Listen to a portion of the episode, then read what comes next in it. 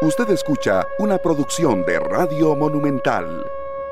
Durante estas dos horas hay muchas noticias. Se viene el inicio del campeonato nacional y por supuesto hoy con, con don Juan Carlos, quien ya en sus redes sociales también anunció su, su presencia acá en 120 minutos. Así que pues vamos a estar completos hoy. Pablo Guzmán, 9 de la mañana con 2 minutos. Buenos días. El saludo a todas y a todos. Muchas gracias por acompañarnos. Buenos días. Eh, don Juan Carlos, primero, muchas gracias por, por venir eh, y por poder, yo creo que más que a nosotros es aclararle al, al sapricismo lo que se tenga que aclarar. Yo le voy a, para iniciar, eh, bueno, para de una vez empezar con el tema, le voy a mencionar algunas cosas concretas que han pasado en los últimos 15 días. Porque anoche me puse a repasar algunas declaraciones y entonces a raíz me gustaría que empezáramos por ahí. Porque la preocupación del sapricismo es, ¿hay plata o no en el saprisa en este momento? Y voy a hacer una sucesión de, hechos, tal vez no con, el, no, con las fechas exactas de que uno fue antes que otro. El día después de la noticia de que Venegas llega como refuerzo de Alajuelense, el representante de Venegas acá en 120 minutos dice que el Saprisa lo descartan prácticamente de primera opción porque la propuesta salarial era más baja.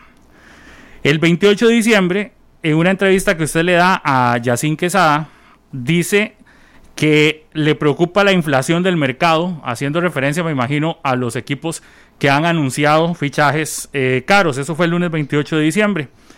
Ese mismo día, en una entrevista que usted le da a Radio Columbia, a Luis Echavarría, dice que dejaron de percibir en el último año 5 millones de dólares aproximadamente.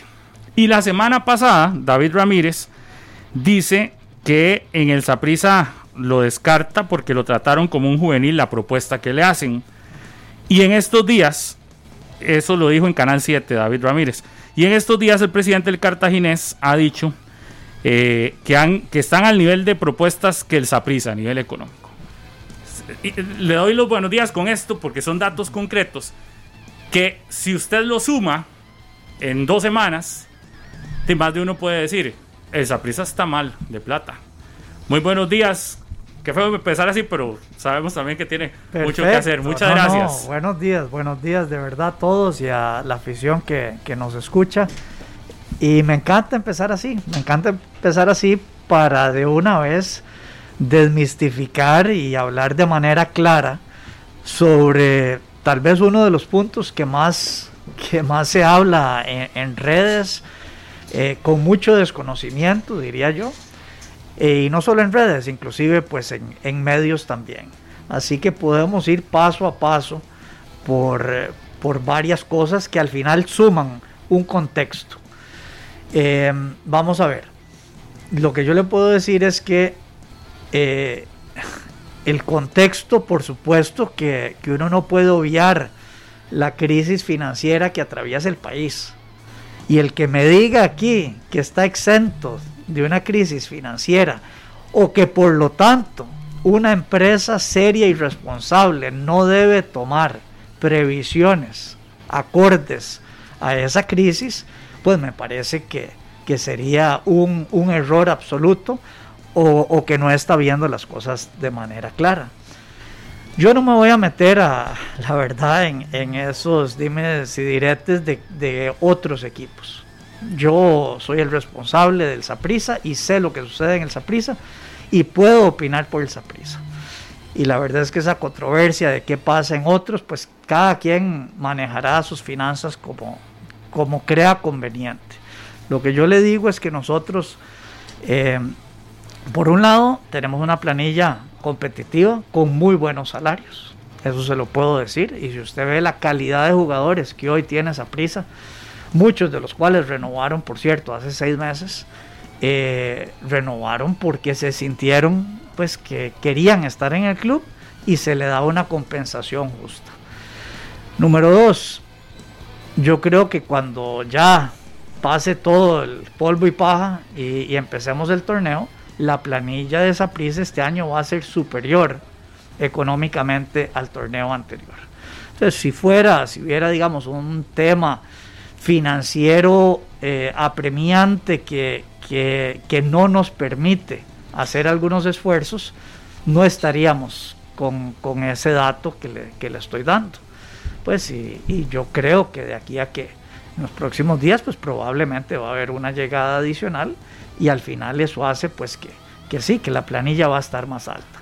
y, eso, es, perdón, solo, solo para terminar, eso también es reflejo un poco de, del, esfuerzo y, eh, que se hace y también de la planificación, la responsabilidad y la disciplina que se tiene en una institución como Saprisa, disciplina estratégica, deportiva y financiera.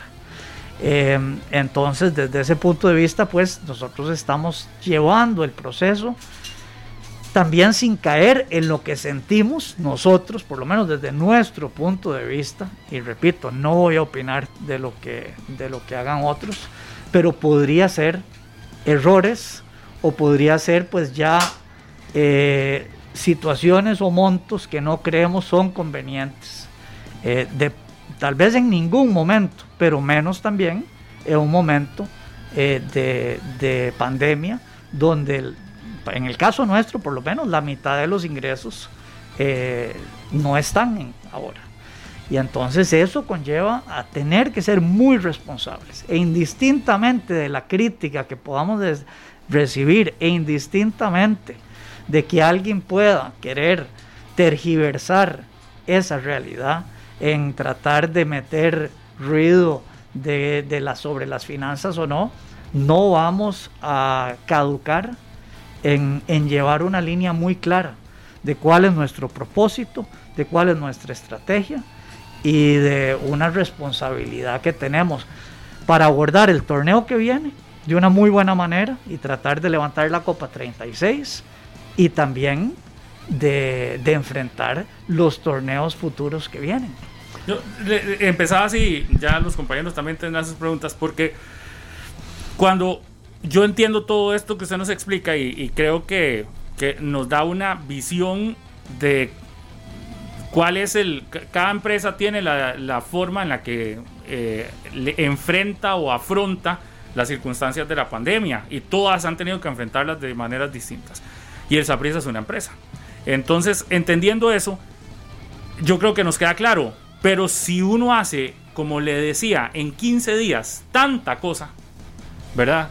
El, el sapricismo recibió noticias de que su archirrival le quitaba un jugador. El sapricismo recibió, no sé, este montón, y ese montón de cosas que le han llegado a esto por sumar algunas. Usted también puede entender que hoy el sapricista, que puede entenderle eso también, pero dice, yo quiero ver realmente si en la cancha con ese equipo que tenemos me alcanza, si en el torneo anterior no nos alcanzó. Por supuesto, y eso sí es lo más importante. No, ahí sí ya estamos hablando de lo que sucede en la cancha, que hoy no lo sabemos, que hoy no lo sabemos y el tiempo lo dirá. Eh, pero, pero de ahí a llevar a, otras conjeturas, pues nosotros no vamos a estar, creo que ya hemos demostrado a través de nueve años de gestión en donde hemos aprendido muchísimo y madurado muchísimo y demostrado con títulos y con otra serie de, decisiones de cómo actuamos de una manera correcta, responsable, con visión de largo plazo, que no vamos a entrar en algunos juegos, por llamarle una palabra, que sentimos se desvían, son distorsionados y no son convenientes en el corto plazo. Yo he recibido críticas, he venido a este programa a recibir muchas críticas de por qué no contratamos en su momento a Esteban Alvarado y qué barbaridad. La discusión que hubo en aquel momento fue prácticamente la misma que esta. Prácticamente la misma que esta y qué barbaridad. Y Saprisa no entró fuerte al torneo y no tuvo los fichajes. Eh, ¿Y qué está pasando? Porque le ganan fichajes. Bueno, yo creo que en algunos casos resulta que teníamos razón en otros tal vez no, porque no las vamos a pegar todas. Pero, pero tenemos muy claro cómo operar, qué es lo que vamos a hacer, qué tipo de ofertas hacemos. Le puedo garantizar, y, no es conveniente y no lo voy a hacer, pero me encantaría enseñarle a usted las ofertas que se han hecho. Y me parece que David Ramírez, a quien estimo muchísimo, eh, se equivocó en esas declaraciones. Se equivocó porque no es la realidad de, la, oferta que se le hace. Se le hace una oferta bastante seria, inclusive para un jugador que lleva un año eh, fuera de las canchas. Eh, pero fue una oferta muy buena, porque lo valorábamos como jugador, más allá de, de lo que pudiera dar, como un jugador de la casa. Eh, así que pues eso sí, me, me, dolió que cayera, digamos, en, en, ese, en ese juego. Pero yo creo que también si uno ve, hace, eh, le daba el ejemplo de hace un par de años con todos esos otros fichajes que, que al final pues resultó que, que nosotros tenemos muy claro hacia dónde vamos. Hace un año lo mismo, exactamente igual, fue hace un año nosotros, y ayer Víctor Cordero lo dijo en una entrevista, yo lo he dicho, la planificación que hace esa prisa es por temporada, es anual. Entonces nosotros no tenemos que seis meses después estar desarmando el equipo y haciendo muchísimo movimiento. Hace un año hubo tres salidas y dos llegadas. Y fuimos muy criticados también por la falta de movimiento, porque la gente, cuando no hay fútbol, y entonces no estamos viendo si el equipo gana o pierde, lo que estamos viendo es a quién se contrata o no, a quién se anuncia o no, si es un fichaje bomba o no. Entonces hay un torneo en sí mismo, llamémoslo así, una competencia en sí misma simplemente de nombres y anuncios. Pero la historia nos ha dicho que, eso no necesariamente es la, la clave para ser campeón. Y le repito, hace un año estábamos igualito que ahora y resulta que prisa fue campeón en ese torneo que, siguió, a pesar de, estas mismas críticas, porque al final yo creo que parte del éxito lo que pasa es que, que no es algo que a la gente le guste hablar o no es tan sexy como cuando se está presentando a jugadores. El hecho de que se le dé el seguimiento a una planilla, en gran medida solo tuvimos dos salidas de una planilla que prácticamente en su mayoría fue la planilla campeona hace seis meses, cuando por cierto estaban alabando a Víctor Cordero como el gran gerente deportivo que hizo al equipo campeón y que además ahí hubo dos varios fichajes, pero dos especialmente que, que sonaron mucho, que Jimmy Marín que lo quería fuertemente la liga y nos lo llevamos nosotros, Colindres que también era muy apetecido. Y eso fue hace seis meses, ¿verdad? Y ahora pues creo que de pronto se posiciona como que, como que a Víctor y a, nosotros se nos olvidó cómo gestionar eh, un club.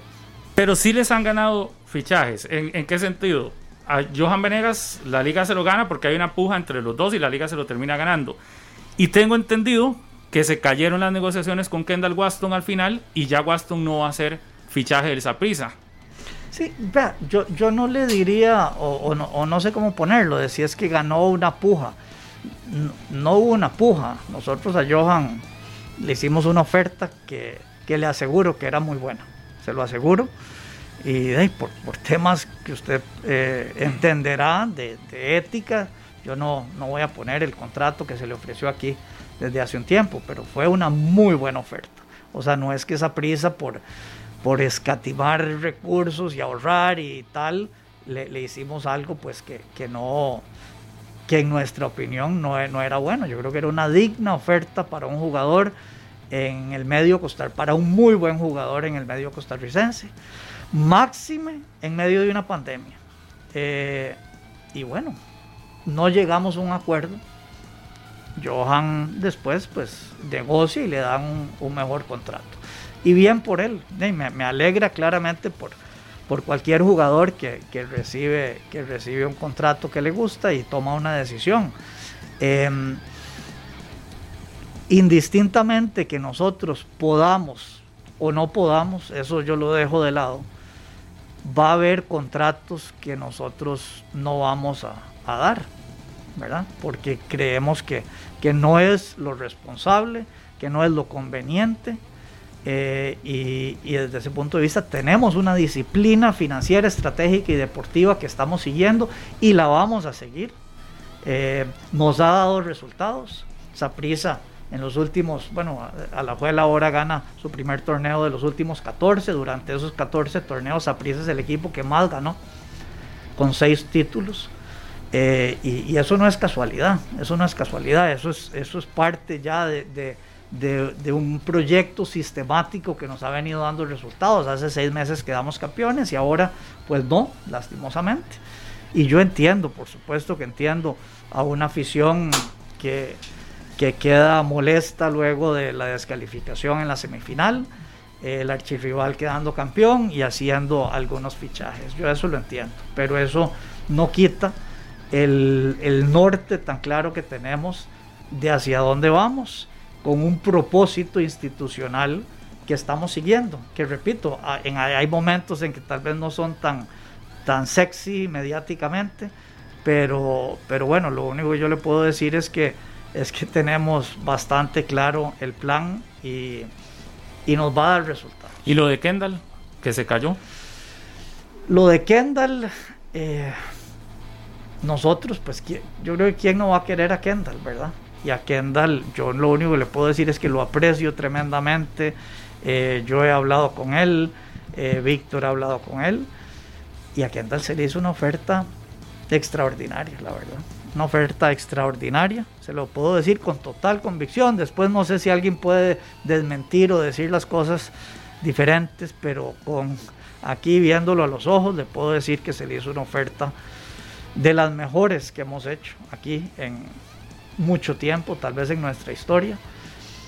Y queríamos a Kendall que estuviera aquí. Es más, se hizo hasta un, digamos, hasta una reunión adicional extraordinaria porque ya, ya no vamos a pasarnos del presupuesto para el próximo torneo con lo que ya tenemos y espero que con lo que vayamos a, a, anunciar con un fichaje adicional. Y además de eso, eh, aprobamos hacerle una oferta como esa Kendall porque lo valoramos como el gran jugador que es.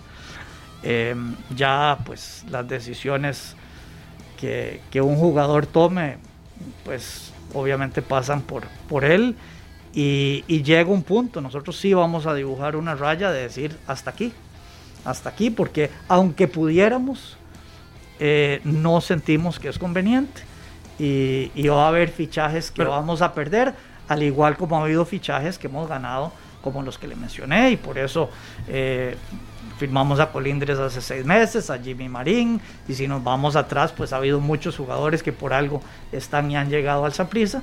Eh, entonces pues sí, yo creo que siempre va a haber casos en donde eh, no, no vamos a traer a jugadores que tal vez queríamos traer. Pero se habla de que lo de Kendall más que la plata hay cláusulas que no terminaron bueno, usted dice que se habla, yo no sé quién habla de eso, ¿verdad? La verdad, yo creo que la relación y la conversación con Kendall ha sido extraordinariamente buena. Eh, y, y ya, o sea, yo eh, entrar en mucho detalle no, no lo voy a hacer. Yo, yo admiro y aprecio tremendamente a Kendall y es, un, es una gran persona. Eh, de pronto, en todo esto, ya dejando el nombre de Kendall de lado, yo lo que sí le puedo decir es que es que hay mucho, mucho humo por todo lado, ¿verdad? Y de pronto a alguien le sirve más que se sepa que la oferta no fue tan buena, entonces dicen que, que, no fue por términos económicos, que, que fue por otras cosas. Eh, ¿Él fue el que les dijo a ustedes que, no, o fue la gente? No, eh, no, no, no, vea, eh, yo, yo, no voy a entrar en, en, detalle con, el tema que anda, que repito, nos, nos llevamos muy bien, nos llevamos muy bien y y yo no, digamos, la, la, fe que yo tenía de que Kendall eh, llegara al Saprisa, pues se, se, mantenía intacta, pues, eh, porque creí, creí que, que genuinamente que, que, hemos hecho un esfuerzo grande.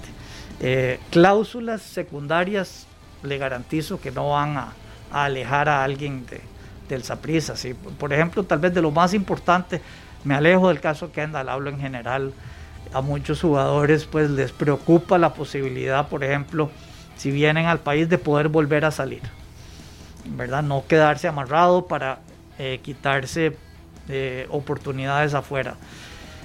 Si hay un equipo en Costa Rica que ha demostrado sistemáticamente a través de los años que apoya a los jugadores en esas salidas, esa prisa. O sea, nuestro récord habla por sí solo. Hace seis meses eh, dejamos ir a nuestro goleador, a Cristian Bolaños, a nuestro gran ídolo, con una cláusula de rescisión que había que el otro equipo no estaba dispuesto a pagarlo y nosotros flexibilizamos completamente la salida de él para apoyarlo, sin condiciones de ningún tipo. Es más, sin, sin exigirle que si él regresaba tenía que ser con nosotros eh, contractualmente. Eh, y eso no es la primera vez que lo, que lo hemos hecho, lo hemos hecho con Daniel Colindres, donde a pesar de tener un, un año más de contrato lo dejamos ir libre. Entonces, eh, no, no, no, no va por otras cosas ahí secundarias. Yo creo que, que si usted hace una encuesta genuina con los jugadores, eh, probablemente el 95% de, la, de las decisiones de firmar un contrato tienen, son, son económicas, ¿verdad? Eh, y yo creo que históricamente Saprissa ha sido eh, un equipo que, que, ha pagado muy buenos salarios. prueba de eso, inclusive hace un año eh, y lo hablamos aquí, se hicieron públicos las planillas y Saprissa era la planilla más alta.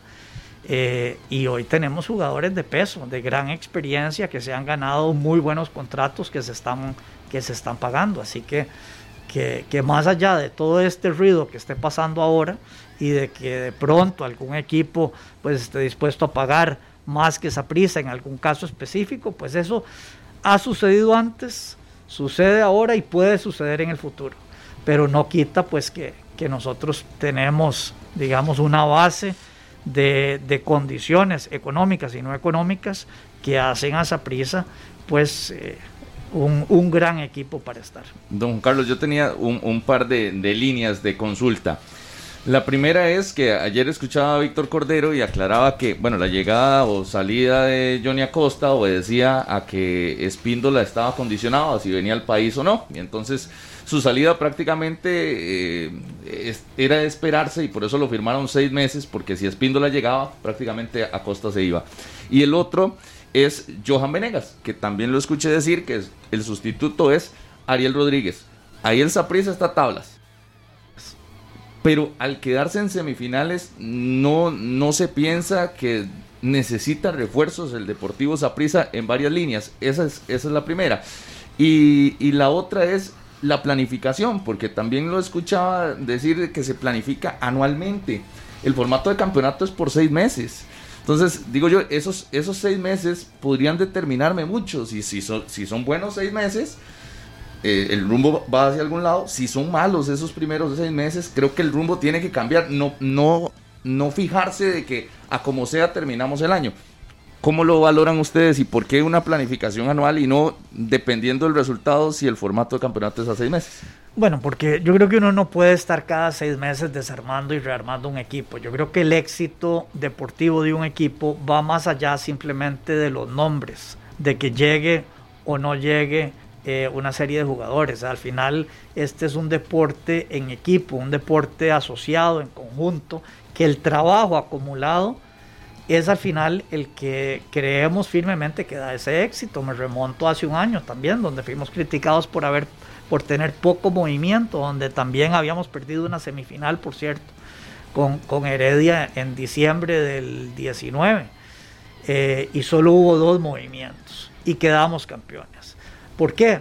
Porque hay un cúmulo de trabajo y hay ciertas cosas que sí, usted tiene razón, se tienen que corregir. O sea, yo creo que este torneo, eh, aunque tuvo algunos eh, tractos del torneo donde vimos al Saprissa que queríamos, fuimos muy irregulares por diferentes circunstancias. O sea, yo espero que haya una serie de jugadores que van a tener un mucho mejor torneo este que el pasado. Por ejemplo, Espíndola. ¿verdad? O sea, Esteban Espíndola ni siquiera hizo pretemporada, pasó prácticamente dentro de un cuarto, seis meses haciendo bicicleta eh, y entró a medio torneo. Entonces le, le costó ese arranque. Ya él con lo que pasó en la pretemporada, creo que vamos a ver a un, a un bastante diferente. Para darle un ejemplo, em, tiene que haber una serie de ajustes también a nivel, llamémoslo así, a nivel de trabajo, a nivel táctico, a nivel de aprovechar esta pretemporada en errores que cometimos, por ejemplo, en, en goles de bola muerta o sea, entonces hay una serie de cosas para trabajar y mejorar que van más allá simplemente de cambiar o meter jugadores. Y habiendo dicho todo eso, yo creo que, que nosotros también tenemos una visión y un propósito muy claro que es seguir dentro del proyecto de renovación de planilla, de oportunidad de los jóvenes, se hacen inversiones muy fuertes y muy grandes en divisiones menores. Eh, y, yo creo que ya es el momento de empezar a ver mucho más minutos de, esos jugadores. Hace seis meses tomamos una decisión valiente, diría yo, de, de quitar o no renovar una serie de jugadores justamente para dar campo. Eh, ocho jugadores debutaron. Ahora en, los 90 minutos vimos a otros siete jugadores también. Eh, y, yo esperaría ver algunos de esos que den un paso al frente y que sean jugadores que, que hagan diferencia. Me gustó muchísimo un jugador como Jordi Evans, por ejemplo. Yo creo que es un jugador que ya es un jugador que hace diferencia y que me encantaría verle mucho más minutos, que hace seis meses no era un jugador que nadie tenía en el radar. Para este torneo yo espero que no solo sea Jordi, sino uno o dos jugadores más. Eh, y pero no daba esa prisa como para reforzar en otras líneas. Es que el análisis que uno hace y, la forma en la que también termina siendo eliminado en semifinales, uno pensaba que necesitaba un poco más de piernas por ahí, incluso en el banquillo y en el análisis eh, antes de que iniciara la eliminación directa, uno decía, mira, el Saprisa tiene un muy buen 11, pero cuando nos vamos a la, suplencia o a los hombres que le, le, pueden resolver, le hace falta piernas. ¿Ustedes no, no lo ven así? Bueno, vamos a ver, cuando termine, cuando empiece el torneo, eh, vamos a ver, ¿verdad? Yo creo que ahí los resultados dirán, digamos, que por qué camino vamos. Eh, si teníamos razón en seguir la línea que tenemos, que es una línea para buscar el éxito en este torneo, pero también para garantizar el éxito en los próximos 5 a 8 torneos más también. Entonces nosotros tenemos que tener un pie muy firme en lo que estamos haciendo ya, pero también ojos hacia dónde vienen, porque si no nos podemos de pronto encontrar ya en un momento donde eh, se desinfló el, el, proyecto que traíamos con si no hicimos la renovación a tiempo. Pero Juan Carlos, en este tema, porque me pasa acá un dato eh, interesante, eh, nuestro compañero Carlos Serrano sobre los jóvenes. Si se tienen y no se han usado es cambiar completamente todo, porque imagínense que en el torneo anterior jugaron apenas 706 minutos de 17.820 minutos disponibles. Eso significa o dos cosas, o no está en la línea, o lo que uno ve es que no se han ganado el puesto. Y también tirar jóvenes por tirar yo, lo que digo es, no es mejor que sean ellos los que presionen al técnico a, meterse, porque lo que me dice a mí este dato de apenas 700 minutos es los que estaban en la titular, que no eran jóvenes, eh, son mejores que estos. Bueno, es que vea la titular que tenemos, son jugadores, muchos mundialistas eh, seleccionados de gran experiencia. No es fácil quitarle el campo a, a Mariano Torres, no es fácil quitarle el campo a a los que están ahí, eh, al mismo Marvin Angulo, pues que creo que, que, está teniendo un, un, muy buen desempeño, por decir algo, en la defensa. O sea, eh, a, a, Michael Barrantes. Es más, nosotros tal vez hace un tiempo pensábamos pues que ya Michael de pronto el, el contrato anterior iba a ser el último y está demostrando que está en de los mejores momentos de su carrera. Entonces, no, sí, no es fácil quitarle a esos jugadores esos minutos. Pero eh, tenemos que ir con mucha convicción hacia eso. El primer torneo que entró Manfred Ugalde tuvo muy pocos minutos. El primer torneo fue, eh, más, apenas debutó, hizo gol a los cinco minutos. Pero fue un torneo que tuvo muy pocos minutos. Y el siguiente torneo, ya con la pretemporada completa, pasó lo que pasó y destelló. Entonces, eh, si uno no toma con convicción esos riesgos, que vuelvo a lo mismo, de pronto no es lo más popular mediáticamente, no es lo más sexy, pero sí tenemos muy claro la calidad de jugadores que tenemos y tenemos muy claros que tiene que haber una combinación de esos jugadores, ganarse los minutos, demostrar por qué están ahí en esa prisa, pero por otro lado la institución también eh, confiar, confiar en esos jugadores. Porque si nosotros lo que hacemos entonces, que es lo que estaba pasando antes, y por eso tomamos la decisión hace seis meses, si lo que hacemos es decir, no, traigamos a cuatro o cinco jugadores eh, X para, para tener ahí en banca, entonces ¿cuándo? Entonces ¿cuándo? Y ahí sí, yo creo que tendríamos una crítica muy justificada de decir, ¿para qué tanta inversión en divisiones menores si no le dan chance a los jugadores? Entonces nosotros tenemos que, que balancear y, ese balance no es fácil, pero, pero lo vamos a hacer y lo tenemos claro, de buscar el título, de tener jugadores de mucha experiencia que los tenemos, que hace seis meses, repito, la base titular del equipo que salió campeón hace seis meses, en un 90% ahí está, es la misma. Eh, entonces, eh, yo creo que este estos jugadores, que algunos no tuvieron su mejor torneo, pero claramente tienen la capacidad para dar un paso al frente eh, y tener un gran torneo este que viene para, para alzar la 36. Nosotros eso, digamos, tenemos una, una gran convicción de que, de que así va a ser. Don Juan Carlos, hay un tema con las condiciones deportivas que, que ofrece el Saprisa eh, por ejemplo, el tema del gimnasio. Algunos jugadores eh, se han quejado de la falta de un gimnasio, de las canchas de entrenamiento. No, no sé si es compararlo con Alajuelense, con el CAR, o son necesidades básicas ahorita de, del fútbol profesional. ¿Cómo está el tema de las condiciones que ofrece el Saprissa en ese elemento? No hay canchas para entrenar. Creo que el gimnasio también este, está un poquito desfasado. ¿Cómo están esos temas y si realmente es así? Qué dicha que, que me preguntes, es un tema clave un tema clave. Históricamente aquí en Costa Rica nunca habían canchas de entrenar. Los equipos entrenan en sus estadios, ¿verdad? Eh, históricamente así había sido. Eh, era así, Alajuela era así, Heredia, todos los equipos eran así. Nosotros en 2014 fuimos el primer equipo en dar un paso eh, hacia tener instalaciones eh, exclusivas para entrenamiento eh, cuando pasamos de la cancha sintética a la cancha natural. Ese centro de entrenamiento Saprisa se nos fue quedando cortos. esa es la realidad. Eh, no era la, infraestructura ideal, se nos fue quedando cortos.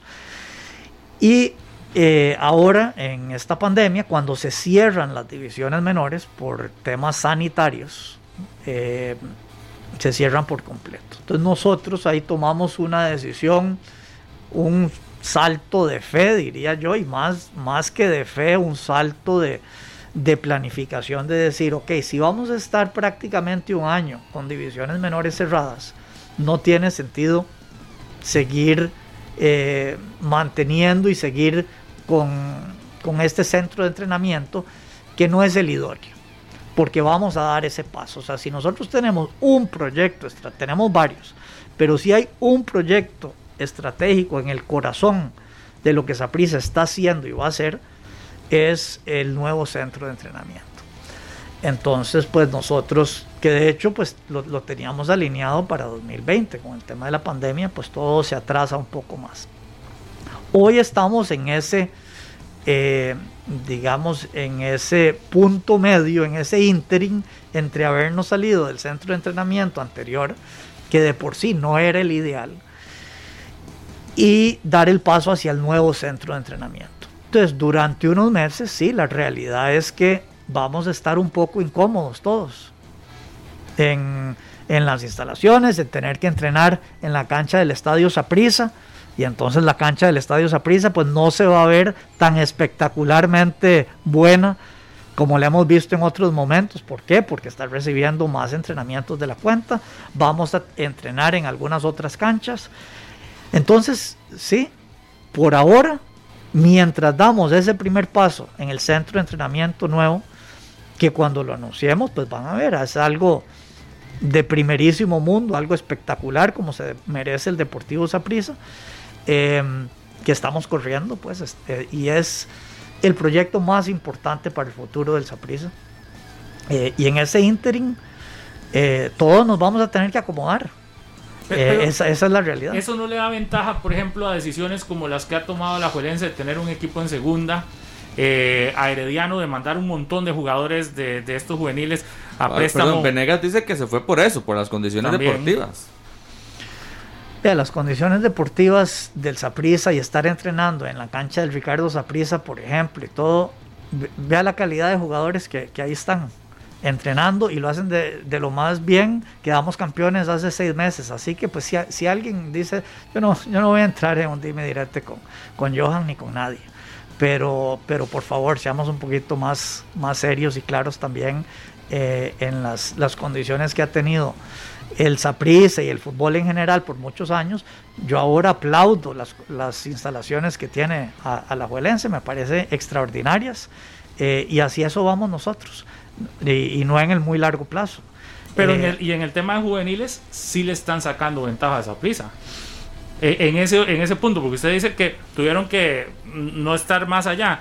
Entonces, ¿qué hacen hoy los juveniles del Saprissa? Que por ejemplo en Alajuelense tienen su equipo, no sé si todos ya los lo lograron mandar a préstamos a segunda división o algo así. Sí, para empezar, Pablo, nadie podía tener entrenamientos de divisiones menores hasta hace un mes, ¿verdad? Entonces las divisiones menores enteras del país por prácticamente un año estuvieron sin entrenar. Si alguien estaba entrenando, estaba rompiendo los protocolos sanitarios. Pero me refiero más a, los altos rendimientos en juveniles que al final los, los pusieron en equipos de segunda también. Ah, no, no, no, eso sí, eso sí. Bueno, y nosotros por eso también subimos a ocho jugadores a la primera división. O sea, muchos de los jugadores de mejor proyección estaban con nosotros en la primera división y ese fue parte de la planificación que hacemos, dado que esos jugadores no iban a poder estar entrenando en el alto rendimiento, dijimos ya, ya están listos para que den ese paso y que se estén fogueando directamente en entrenamientos en la primera división.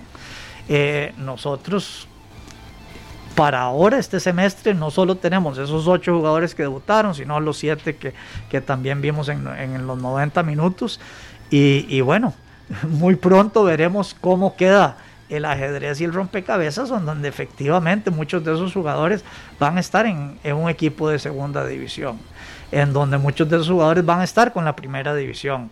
Ya ahora por dicha empieza también los, eh, los entrenamientos y los, el campeonato del alto rendimiento. Entonces, eh, desde ese punto de vista, digamos que esa prisa está eh, muy bien organizado para el plan de desarrollo de cada uno de esos jugadores en diferentes instancias y diferentes momentos y con un equipo de segunda división. Así que sí, esos temas vienen, Pablo. Don Juan Carlos, ¿en cuántos millones incrementó ese presupuesto que usted tanto ha hablado? ¿O el porcentaje comparado con el anterior? Vea, nosotros en este momento estamos similar al torneo pasado, hoy, porque se fueron dos jugadores. Eh, y, llegó, y llegó Ariel. Eh, entonces más o menos estamos parecidos más o menos. Pero bueno, nosotros creemos que próximamente va a haber un fichaje y, y, bueno, a la base que hoy es igual o parecida a la del torneo pasado, se le sumaría ese fichaje. Y estábamos además, como ya mencioné, dispuestos a aprobar un presupuesto adicional para la propuesta que hicimos para, para Kendall Waston. ¿Se iba a convertir en el futbolista mejor pagado? ¿Se aceptaba la propuesta Waston? Bueno, no, no, no voy a entrar en, en, ese tema. Lo único que le puedo decir es que nosotros, de nuevo, alejándome del tema de, de, Kendall, no, no, quiero hablar de temas específicos, ni Kendall, ni Johan, ni, ni todo eso, pero sí le puedo decir que que genuinamente muchas de las ofertas que estamos haciendo y que hemos hecho, yo le soy sincero, yo no me imaginaba hace unos meses que, a estas alturas, todavía con los estadios cerrados, estuviéramos nosotros mismos haciendo ese tipo de ofertas. Eh, yo creo ¿Han que... ¿Han sido las mejores en la administración suya? las que hicieron hace algunas semanas? Han sido muy buenas. O sea, no, sé si de las mejores, pero sí en un rango de ofertas buenísimas, inclusive pre-pandemia. Y eso, eso es complicado, porque nosotros también tenemos que estar manejando, vamos a ver, una serie de mensajes a todos. Eh, al mismo tiempo, se le ha pedido a los jugadores eh, recortes en los contratos. Hace seis meses negociamos con, con Asojupro. Más, en, en mayo se negoció con Asojupro la posibilidad de entrar con un 50% de reducción de salario a los jugadores. Eso se extendió para este torneo que acaba de pasar. Y entonces, ¿cuál es ese mensaje tan contradictorio que se le ha pedido a los jugadores? Que uno tiene una serie de sacrificios, que uno, y me refiero a todos en el fútbol nacional, y de pronto viene un jugador o viene otro y ya se, se nos olvidó todos esos sacrificios que hemos tenido todos, cada uno en nuestros ámbitos profesionales, no solo el fútbol, pero yo diría que el 95% de las industrias de este país han sufrido, han visto compañeros eh, que se quedan sin trabajo, reducción de jornadas, y el fútbol no estuvo ajeno a esto. Y entonces, vea, yo sé que no son decisiones populares, pero uno al frente de una organización donde tiene personal, es más, tenemos personal eh, que todavía en algunos casos administrativos tienen reducción de jornada, personal que se ha quedado sin trabajo.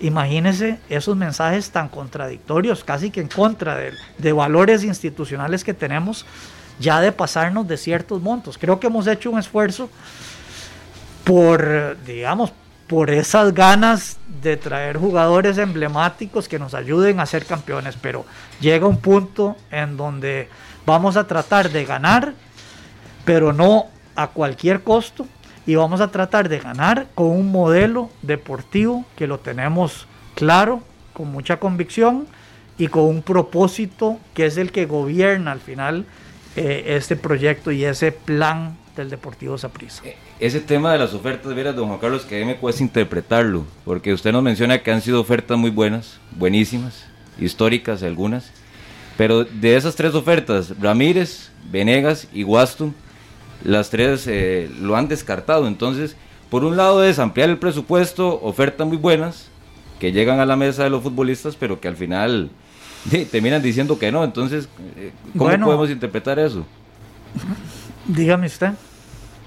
¿O es que esperaban el doble o el triple de lo que ustedes les ofrecieron, esos futbolistas? Bueno, yo... Eh, yo no creo que nadie esperaba eh, más tal vez de, las ofertas que nosotros hemos hecho, pero, pero al final si alguien le dio más en buena hora, nosotros ya no vamos a entrar eh, en, en, digamos, en un juego peligroso, por lo menos desde nuestra planificación que hacemos, en donde tenemos y lo hemos tenido por muchos años. Esto no es nuevo. Este es un proyecto que desde que entró Horizonte Morado eh, que hemos tratado de manejar de una manera muy profesionalizada, eh, presupuestos deportivos, planificación deportiva, eh, y eso significa que habrá momentos en donde vamos a decir hasta aquí, ya esto no es conveniente, aunque recibamos la crítica que, que, recibamos, ¿verdad? Pero eh, yo sí le digo, pues, que, que, que, se han dado, o sea, que muchas de estas decisiones que, que jugadores toman, pues, evidentemente pasa por, por asuntos eh, financieros que, que ya cada club determinará cuáles son sus presupuestos. ¿Solo falta un fichaje por anunciar? Sí, probablemente. Eh, probablemente sea, sea uno. Eh, no sé si pueda ser más de uno, pero, pero yo, yo pensaría que, con uno eh, eso es lo que vamos a hacer, por lo menos de aquí a que inicie el torneo. ¿Ya hay principio de acuerdo con Cristian Bolaños? Sí, bueno, no voy, no voy a entrar en, en detalles, pero, pero sí es prácticamente un hecho eh, diría yo, el, avance que tenemos con, un jugador. Para, eh, para, aclarar el tema de Marcel Hernández, porque se ha hablado mucho durante los últimos meses, eh, y usted decía que, iba, que venía aquí a, hacer claro con eso. ¿Cuántas veces se, se, han reunido? ¿Se le ha ofrecido por parte del Saprisa, Marcel? ¿Había posibilidad real de que de que Marcel fuera jugador del Saprisa. No sé si el torneo anterior para este se Hace le hizo seis meses le pusieron la camisa de Saprisa, mucha gente. Pero, pero por eso quería que, como dijo que venía aquí a aclararlo a 120 minutos, don Juan Carlos, ¿qué, ¿qué, pasó con Marcel Hernández y cuáles puntos estuvieron por ahí en el aire? Hay tanto rumor, ¿verdad? Y, y, uno que sabe, ¿verdad? Uno que sabe, y todos los días uno ve un rumor, a veces de algún periodista o a veces de muchos aficionados, y el 95% son absolutamente infundados. Absolutamente infundados. Entonces uno a veces ni entiende de dónde salió algo que, que uno dice, ¿qué es esto tan extraño, verdad? Por eso yo siempre trato de, de transmitirle a la gente que no se deje llevar por esos rumores, que espere fuentes oficiales. Por eso tal vez también nuestra, nuestra comunicación a veces es un poco aburrida desde el punto de vista del tema de anuncios, ¿verdad? porque decimos, no vamos a decir las cosas hasta que ya sean un hecho y cuando son un hecho lo, presentaremos. El caso de Marcel, vea, como dijo también Víctor ayer con, con, con Johan, ya, ya Johan no es jugador de nosotros. O sea, no, la verdad que no, no vamos a hablar más de eso. Ya lo que se, se dijo, se dijo. Yo también ya mencioné en una entrevista, eh, creo que con Monumental, a Johan se le agradece y es un jugador eh, que, a quien respetamos mucho y creo que lo tratamos muy bien. Eh, pero ya no está. Y ahora el que está en vez de Johan es Ariel y es el que vamos a apoyar a full y en Ariel confiamos plenamente. Pero a, Marcel sí lo quería el, aficionado. ¿Usted no, lo presionaban de que, de que.? Claro, no, yo sé que el aficionado, muchos, muchos aficionados, no todos, no todos, pero muchos quieren a Johan y Johan es un gran jugador. Y yo creo que el aficionado de esa prisa quiere a todos los jugadores que son buenos, ¿verdad? A, Marcel, eh, a Marcel, claro. Pero nosotros, como lo he dicho, nosotros en este momento tenemos los, el cupo de extranjero lleno eh, y, en este momento nosotros no estamos pensando ni hemos pensado en Marcel. Don Juan Carlos, eh, muchas gracias a. Eh, a ver, le voy a dar estos números a ver si, cómo los podemos evaluar. Los últimos tres técnicos del Saprisa, la diferencia de porcentajes de rendimiento no son tan altas pero el que tiene el peor porcentaje es Walter Centeno. Por ejemplo, eh, Carlos Watson, 123 partidos, 73 victorias, 20 empates, 30 derrotas para un 65% de rendimiento. Vladimir Quesada, 62 juegos al frente de Saprisa, 34 victorias, 17 empates, 11 derrotas, 64% de rendimiento. Walter Centeno, 87 partidos, 45 victorias, 23 empates, 19 derrotas, 61% de rendimiento. Y le agradezco a Joseph Fernández que nos ayudó con el dato. El Saprissa registra 24 derrotas eh, en campeonato nacional por 3 o más goles en los últimos 20 años.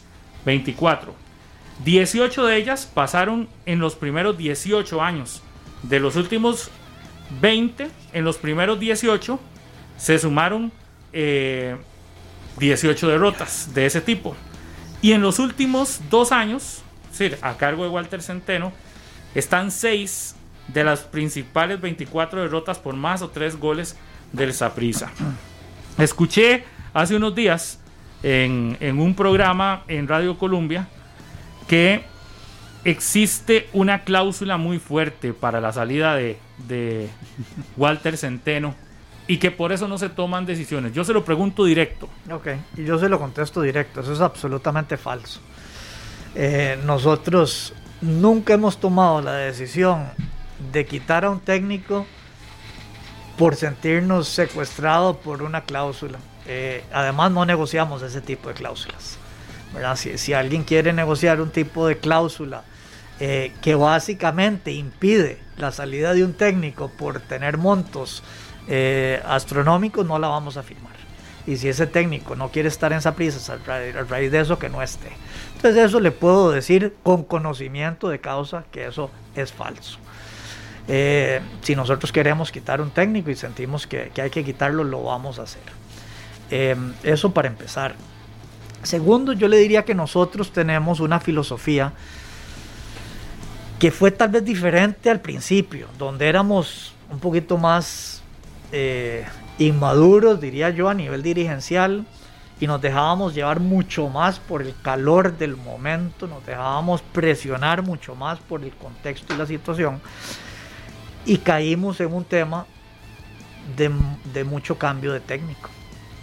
Eh, y yo cuando veo esos primeros años, digo, pucha, de pronto nos equivocamos en, algunos de esos momentos, o por lo menos lo haríamos diferente, ¿verdad? Eh, y hemos tratado de, tener una filosofía de estabilidad en el banquillo. Es más, si usted ve desde en los últimos cinco años ya, solo hemos quitado un técnico, que fue eh, a Vladimir Quesada. Don Carlos eh, tuvo que retirarse por un tema de salud. Pero con mejor porcentaje de rendimiento que el que tiene actualmente Pateo, Sí, sí, eh, así es. Y yo creo que, que ese tema de porcentaje de rendimiento es, es un parámetro, no es el único. No es el único y uno no puede simplemente, o sea, si fuera, si fuera así, entonces ya tendría, no tendríamos que tomar decisiones. Simplemente decimos, alguien bajó de tal, se va. O sea, una computadora podría entonces estar tomando decisiones. Entonces eso no es así porque no es, no es el único tema que hay. Eh, con Walter hemos dado, hemos tenido evoluciones que a veces son dos pasos adelante y un paso atrás, ¿verdad? Y, por supuesto que hemos tenido eh, una serie de derrotas que, que creo que, que a nadie nos ha gustado para nada. A ningún sapricista le puede gustar algunas derrotas que hemos tenido. Hemos alzado un título con CACAF, de Liga con CACAF, y un título hace seis meses de Liga Nacional, em, en donde a Walter ya lo, estaban pues alabando de, la evolución que había tenido. Yo creo que, no hay duda de que este torneo es importante para Walter. Eh, este torneo es importante para Saprisa. Em, y, y nosotros confiamos en él y confiamos en la capacidad que él tiene, apoyado por la institución, de corregir los errores que se cometieron en este torneo eh, y confiamos en que eso así va a ser. Y si eso no es así, pues nos tendríamos que sentar al final del torneo a hacer una evaluación. ¿verdad? Yo creo que, que claramente todos en, esa prisa estamos bajo más presión cada vez que no se gana un torneo. Eh, y cada vez que se aleja más el último título que tuvimos, ¿verdad? Que fue ahora hace seis meses. Yo no me imagino cuál sería la presión de un equipo como Saprissa si lleváramos 13 torneos sin ser campeones, ¿verdad? Evidentemente la presión sería todavía otra. Y yo creo que el éxito de una institución y de una dirigencia está en tratar de discernir de todo ese ruido que hay en el ambiente, cómo tomar las decisiones alineadas con la visión, con la estrategia y con el propósito, sin dejarnos llevar por, digamos, por esas presiones inmediatas eh, que, a su vez nos lleven a tomar eh, decisiones con cabeza caliente, ¿verdad? Y no es fácil con un equipo como Saprisa, eh, que todo el mundo habla y cuando estamos muy bien nos suben como si fuéramos el mejor equipo de Latinoamérica, la mejor dirigencia. Hace seis meses Víctor Cordero salieron no menos de 5 a 7 artículos en prensa digital, prensa escrita, que era el mejor gerente deportivo de esa prisa, que había podido renovar la planilla, que había hecho fichajes, que esa prisa era campeón, era lo máximo. Perfil bajo. Que perfil bajo, que qué bien, lo respetuoso, que todo eso se proyectaba de una muy buena manera que qué bien entonces podía combinar eh, ese perfil bajo, respetuoso, con valores que proyectaba esa prisa, con poder golpear la mesa, con fichajes, quitándoselo a no sé quién, un equipo campeón. Y ahora seis meses, ah, no, resulta que, que no tiene dinámica, Víctor. O sea, entonces que en seis meses se le olvidó a Víctor cómo hacer su Pero trabajo. Pero es el resultado de un, del formato de campeonato que tenemos, claro. que cada seis meses da un título y entonces... Claro, no, no, por supuesto, digo, a eso voy, e, efectivamente así es. Entonces, o sea, tal, un equipo no es ni tan bueno cuando queda campeón, porque a veces un equipo queda campeón con este formato, es porque en un partido específico se da una jugada o un partido malo y ya se echó abajo al traste con todo. Tuvimos un partido pésimo en, en, la apertura de la semifinal con Heredia, que no era reflejo de los siete partidos anteriores ni del partido siguiente, y ya eso se dio al traste con todo el torneo. Pero si era más reflejo de un campeonato que no había sido bueno y que el mismo técnico, cada vez que entraba a conferencia, hasta cuando ganaban, decía: Estamos ganando. Yo, recuerdo algunas que estaba en deuda, que estaba en deuda, decía Centeno. Ganamos y el fútbol nos está más bien premiando Sí. porque el, campeonato del Saprissa no fue bueno. Sí, yo creo que además Walter siempre es a veces más exigente de la cuenta. Yo le digo, Walter, también usted puede resaltar las cosas buenas que, que, tuvo el equipo. El campeonato no fue bueno, o sea, eso, eso está claro.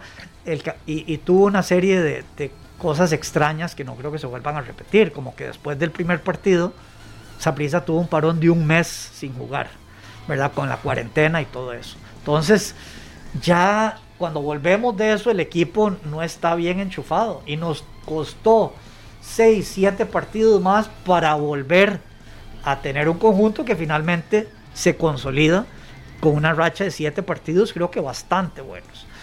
Eh, y el partido de semifinal, pues me, me toma por sorpresa lo que nos pasó. Pero bueno, el punto para mí es que efectivamente, como usted dice, como el formato es así, entonces cada seis meses, o sea que hay memoria muy corta. Y, probablemente un equipo no es ni tan bueno como se le hacen ver cuando queda campeón, ni tan malo cuando queda descalificado en una semifinal.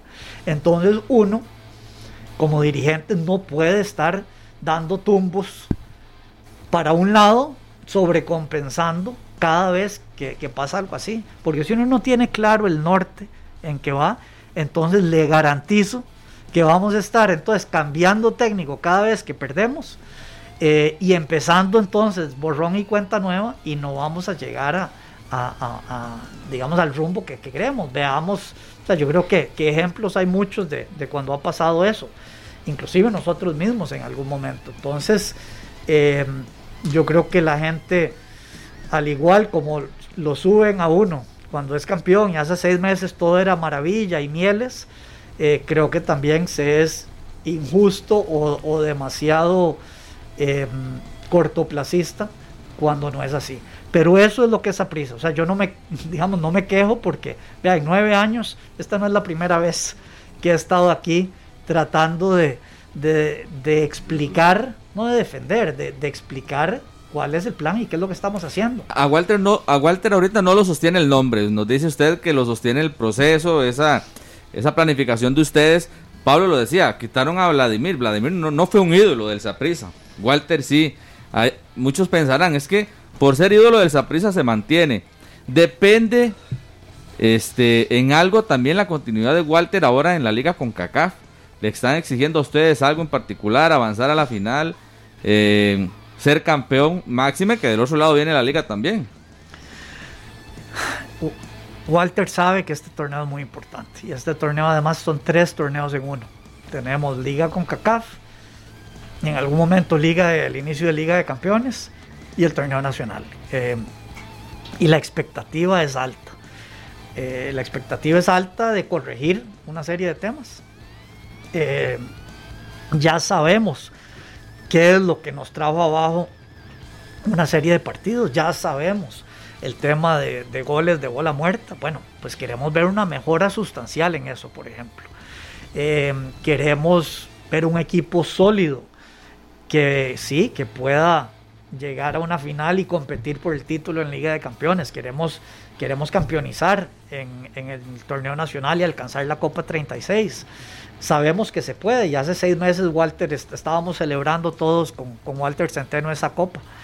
Pero, pero sí, yo, creo que hay más presión, eso no me, no me cabe la, menor duda. No es que, o sea, en Saprisa, si un técnico lo tiene claro, tiene algo claro, es que, que los resultados lo tienen que acompañar.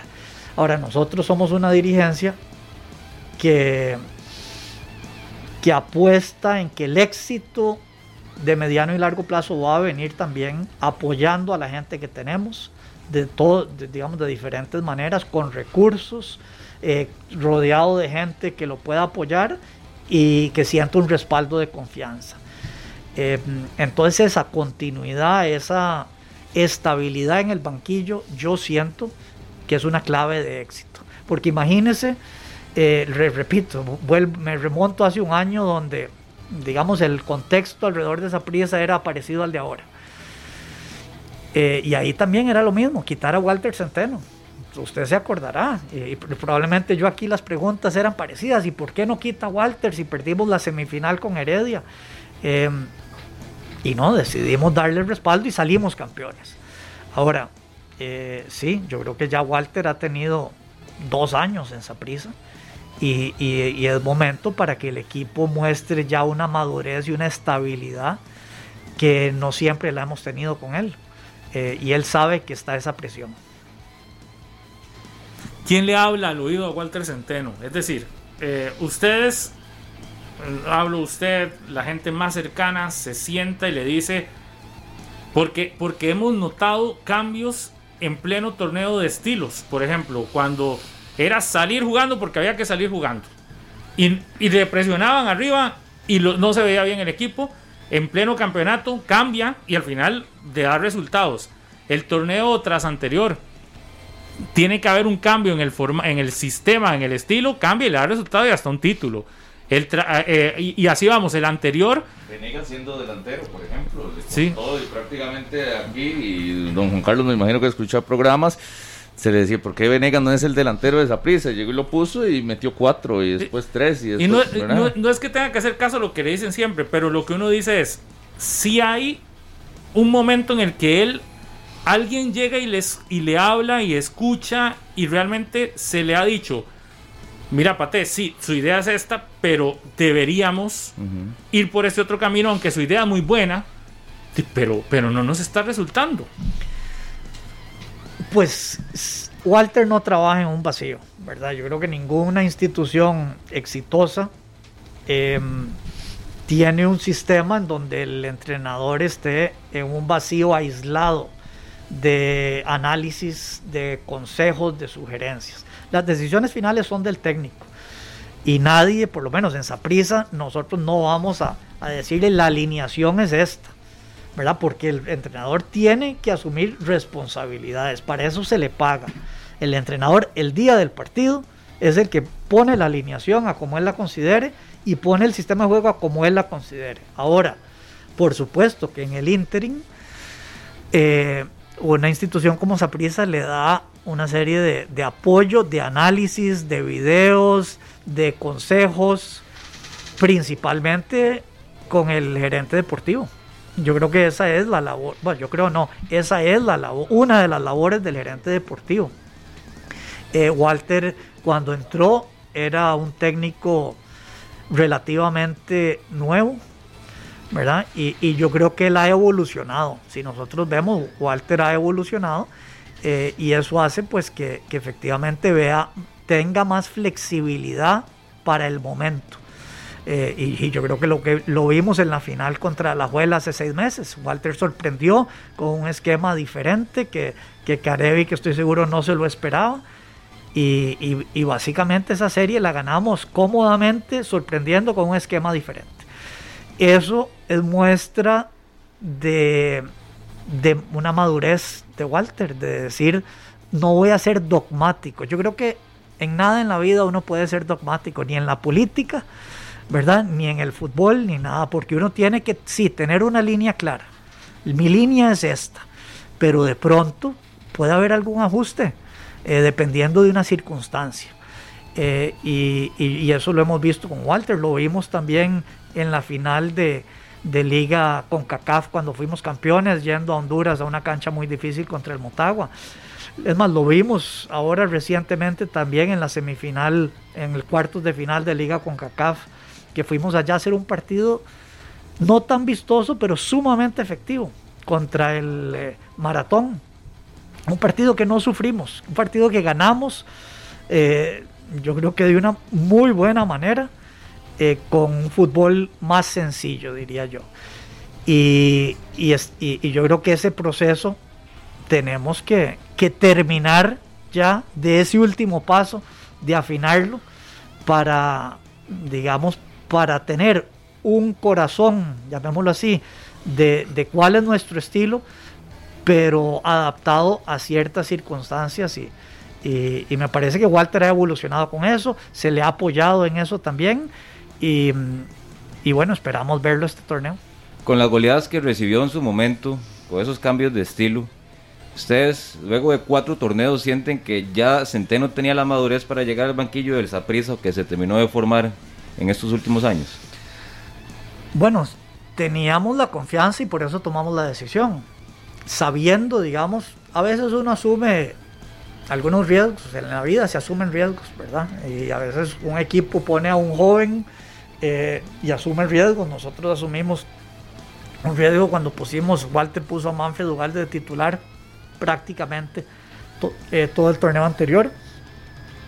Em, y son apuestas que se hacen. Nosotros apostamos por Walter Centeno porque creíamos que tenía la capacidad, si bien tal vez no tanta experiencia, pero sí la capacidad eh, para adaptarse a Saprisa, él entendiendo lo que es la institución. Eh, y él también ha habido mucho tema de que el estilo de juego de Walter eh, y la filosofía de Walter, yo creo que eso no es correcto. Es la filosofía de juego de Saprisa que Walter se adapta a esa filosofía de juego de prisa. La filosofía de prisa desde hace muchos años, es más, desde toda su historia, ha sido muy clara y muy parecida a la de Walter. Posesión de balón, eh, riesgos en el ataque, que ponen a veces en aprietos a la defensa, porque si, si vamos con tanto volumen ofensivo y los laterales suben, nos agarran en contraataque con muy poca gente atrás. Y bueno, dependiendo a veces de la calidad de jugadores o del rival, eso nos pone en aprietos, pero eso ha sido así siempre y siempre lo vamos a hacer. Saprisa no va a ser un equipo de dar pelotazos porque vamos a dar espectáculo, porque estamos apegados al fútbol total. Eh, tenemos que asegurar muy bien entonces que hagamos, cuando perdemos la bola, hacemos un pressing.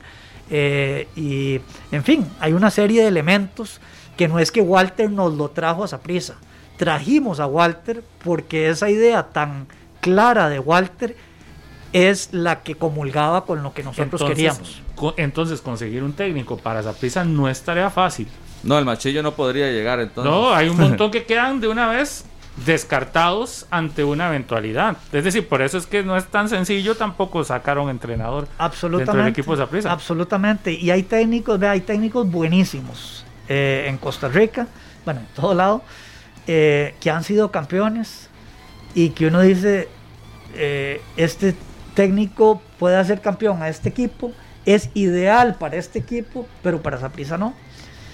Y, así es, entonces no vamos a tratar de meter eh, un círculo en un cuadrado, ¿verdad? Porque, porque sería, no sería ni lo justo para el entrenador a decir, venga ahora hacer las cosas así, o cambie todo el el proyecto que traemos y el perfil de los jugadores que hemos desarrollado y ahora póngalos a hacer cosas diferentes, ¿verdad? Yo creo que eso es un error y para mí es un error entonces cuando se trae a un técnico, por ejemplo, que se le da carta blanca de que haga y deshaga a como quiera, con su filosofía, su estilo y todos sus jugadores, porque entonces se quita ese técnico y, y, y, el, el equipo quedó en, digamos, eh, eh, casi que en borrón y cuenta nueva. Don Juan Carlos, ¿el equipo lo arma Walter o lo arma Víctor o alguien tiene la potestad absoluta de, armar el equipo o es un conjunto 50 y 50? ¿Cómo se arma el, equipo?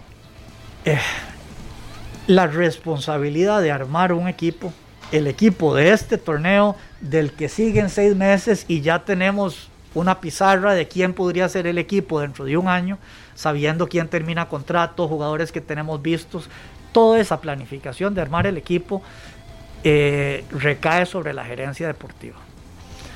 La gerencia deportiva tiene una visión de, digamos, de no solo pensar en el partido del domingo, sino armar para este torneo y los que vienen. El técnico tiene con los recursos que se le dan que planificar el torneo y los partidos para ganar. Ahora, el técnico, por supuesto, que no se malinterprete, que no, se diga, ah, es que a los técnicos le, le, mandaron, a Walter le dieron jugadores que no quería. No, si dentro de esa planificación hay jugadores que tenemos en mente traer que el entrenador no quiere, no lo vamos a traer. Entonces el entrenador también tiene una decisión de decir dentro de estas opciones que queremos para central, eh, las opciones son una, dos y tres. Que el técnico diga sí, la verdad que me gusta y yo puedo trabajar con ese jugador. Si el técnico dice que no, ¿para qué vamos a traer un jugador que ya al técnico no le gusta? O sea, sería, sería eh, contraproducente. Entonces, el técnico tiene mucho que decir en, en armar un equipo, pero la responsabilidad final recae sobre el gerente deportivo, apoyado por supuesto por una comisión técnica y por toda una institución. Yo escuchándolo, eh, don Juan Carlos, y agradeciéndole, porque ya sé que ya, ya casi se tiene que ir. Tengo hasta las 10 y 25 si ustedes quieren. No, está bien, perfecto, porque sí quedan varios, porque escuchándolo ahora lo que a mí me queda claro es que en pleno campeonato difícilmente el Saprisa va a cambiar un entrenador. Es decir, preguntarle a usted en pleno campeonato si Pate se va, eh, ya han pasado goleadas, ya han pasado situaciones, no se va, no se va a dar mientras Horizonte Morado esté dentro, porque el proyecto, usted dice que no hay que ser dogmático, pero hay excepciones, ¿verdad? Mientras el proyecto lo establezca, porque ustedes no van a cambiar por, por una decisión todo un proyecto, porque es lo mismo de decir, Andrea Aguilar es súper buen entrenador, pero si no está acorde con lo que yo quiero, di, no lo voy a traer, me quedo en lo mismo, porque entonces pensar en una salida de paté en pleno campeonato, eso va a ser imposible en el Saprissa. Yo le diría que es muy difícil. O sea, imposible, yo no, imposible nada. Sí, pero, no se va a poner una soga a decir, pero, pero. Pero tienen que ser circunstancias bastante especiales, llamémoslo así, para que nosotros hagamos un cambio en, medio torneo. Y también me queda claro que ustedes avalan, respaldan la labor de Walter Centeno, pero queda clarísimo que este, este semestre es fundamental para la continuidad o no del entrenador. Y cuando digo este semestre, incluyo de lo que les logro de, eh, no sé, resumir de sus palabras, incluyo con CACAF y Campeonato Nacional. Es decir, en los dos hay exigencias para el Saprisa y para el técnico. Sí, así es, así es, esa, es la realidad. Eh, yo creo que, que efectivamente queremos ver y esperamos que así va a ser una serie de, de ajustes, de correcciones y mejorías eh, en, una serie de temas que lo hablamos con él y que sentimos que son las diferencias a veces pequeñas entre ser campeón y no ser campeón, ¿verdad? Eh, porque yo creo que tenemos, vamos a ver, yo sé que ahora estamos en un proceso de, de los, fichajes bomba y hoy se anuncia tal cosa y tal y fue pucha y Saprisa, los sapricistas dicen, hey, ¿qué, ¿qué, pasa? Pero si nosotros objetiva y fríamente vemos la planilla de Saprisa, es una muy buena planilla. Que alguien podría decir que otra es mejor, pues perfecto, sí, pero yo, yo, yo le soy sincero, de los seis títulos que ha ganado Saprisa en los últimos seis años, de verdad probablemente solo una vez de, en eso, tal vez dos máximo. Antes del torneo éramos los favoritos según la prensa. ¿Verdad? dígame si no es cierto. Sí, se le da favoritismo a otros equipos. Se le da favoritismo a otros equipos. Hace un año no éramos favoritos. Y resulta que, que salimos campeones. O sea, que hemos sido campeones seis veces, a pesar de, en la gran mayoría de eso, no ser favoritos. Entonces, nadie hace después, o poca gente, una explicación y un análisis de por qué. O sea, nadie se pone en el corazón porque uno dice, sí, de, pucha, yo tenía esa prisa de tercero. De me equivoqué. ¿Y por qué?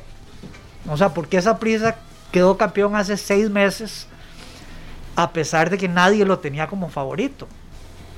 Bueno, es que, es que hay cosas que van más, o sea, el análisis se queda corto si lo único que estamos viendo es quién llegó y quién salió, porque ya hay una base ya hay una base de trabajo. Saprisa, aunque tenga los mismos jugadores que el torneo pasado, no significa necesariamente que las condiciones son que iguales. las condiciones son mm. iguales. Pero sí necesita. no, no, y, para mí, ya hoy 7 de enero sí me parece, don Juan Carlos, sí me parece que es raro no ver que Saprisa lo tenga. Y por eso ahora que lo escuchaba, que dice que, que será un movimiento, yo decía, pero bueno, el torneo empieza el otro miércoles ese movimiento y, y, si llegará al equipo para ser eh, importante en una fase regular, cuánto más va a esperar prisa en anunciarlo. No sé si tienen un plazo ya, pero, pero también sería importante, si, si es un refuerzo de peso, eh, que se acople al equipo. ¿no? pero la vez pasada Bolaños llegó, ya ha empezado el campeonato.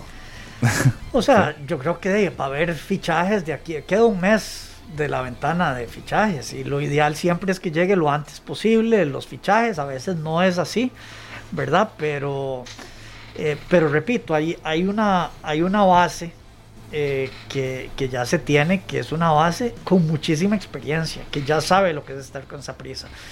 Hay cosas muy puntuales, o yo creo, igual a lo que piensa mm, probablemente la mayoría de la gente, que, que nosotros de media cancha para arriba, podemos competir con cualquiera. O sea, es de lujo el equipo que tiene esa prisa de media cancha para el río. Y las dudas han estado en la defensa. Digo, aquí no estoy diciendo nada nuevo. Eh, yo creo que muchos de los elementos defensivos que, que nos ha pasado tienen, eh, se pueden, se deben corregir y se pueden corregir con una serie de ajustes eh, de parado, a una serie de ajustes tácticos y con trabajo. Eh, veremos si así es, ¿verdad? Pero, pero esa, digamos que esa es la, la apuesta y la fe y queremos ver eso y si no es así, pues evidentemente tendremos que tomar decisiones eventuales. Ahora usted habla de la defensa, yo quería preguntarle específicamente por eso. Yo no sé cuántos jugadores hay en divisiones menores en el Saprissa y sé que en el último año pues no hubo.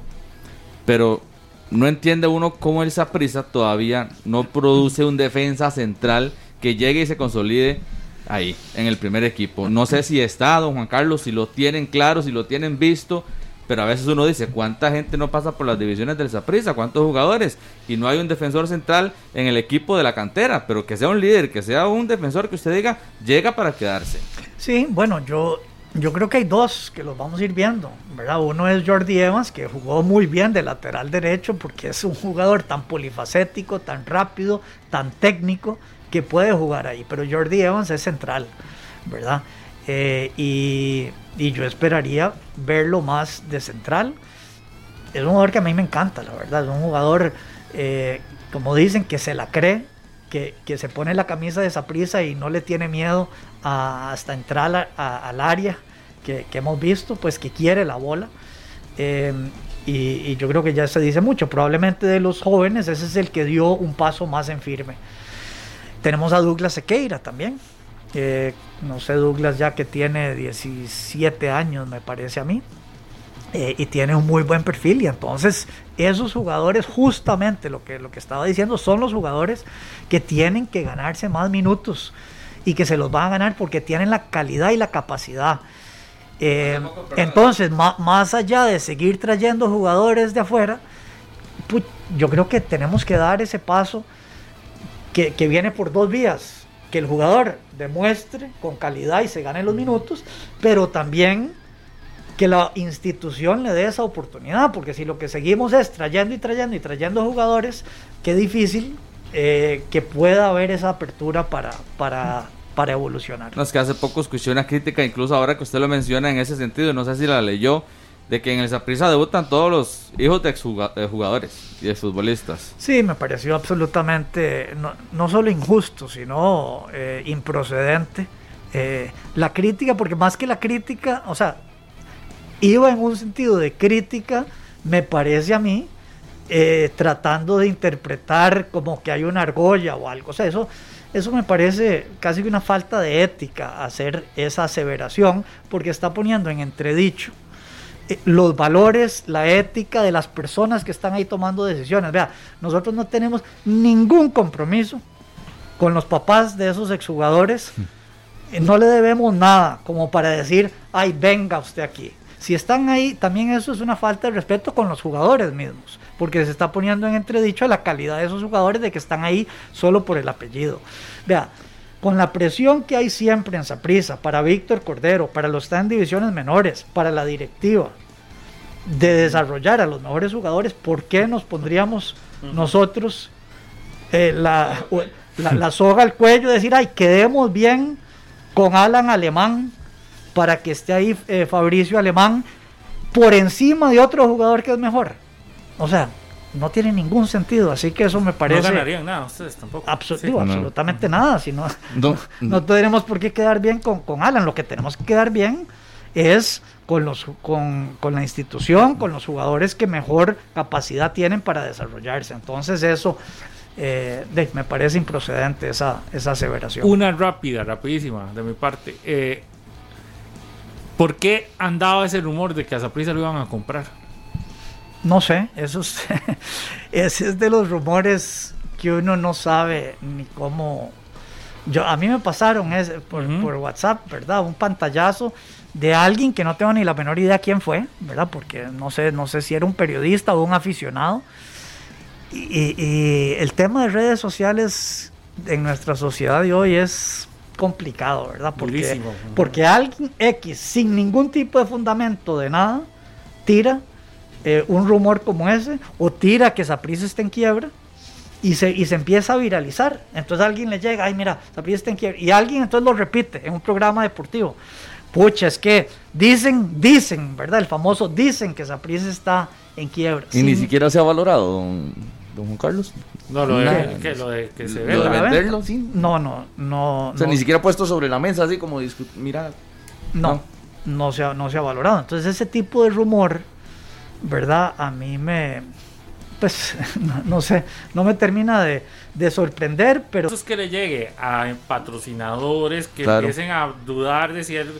Digo, claro, digo, y no solo ese rumor, cualquier, un montón de rumores, y a veces, ojo, a veces hasta malintencionados, ¿verdad? A veces uno dice, mira, ¿qué está detrás de eso?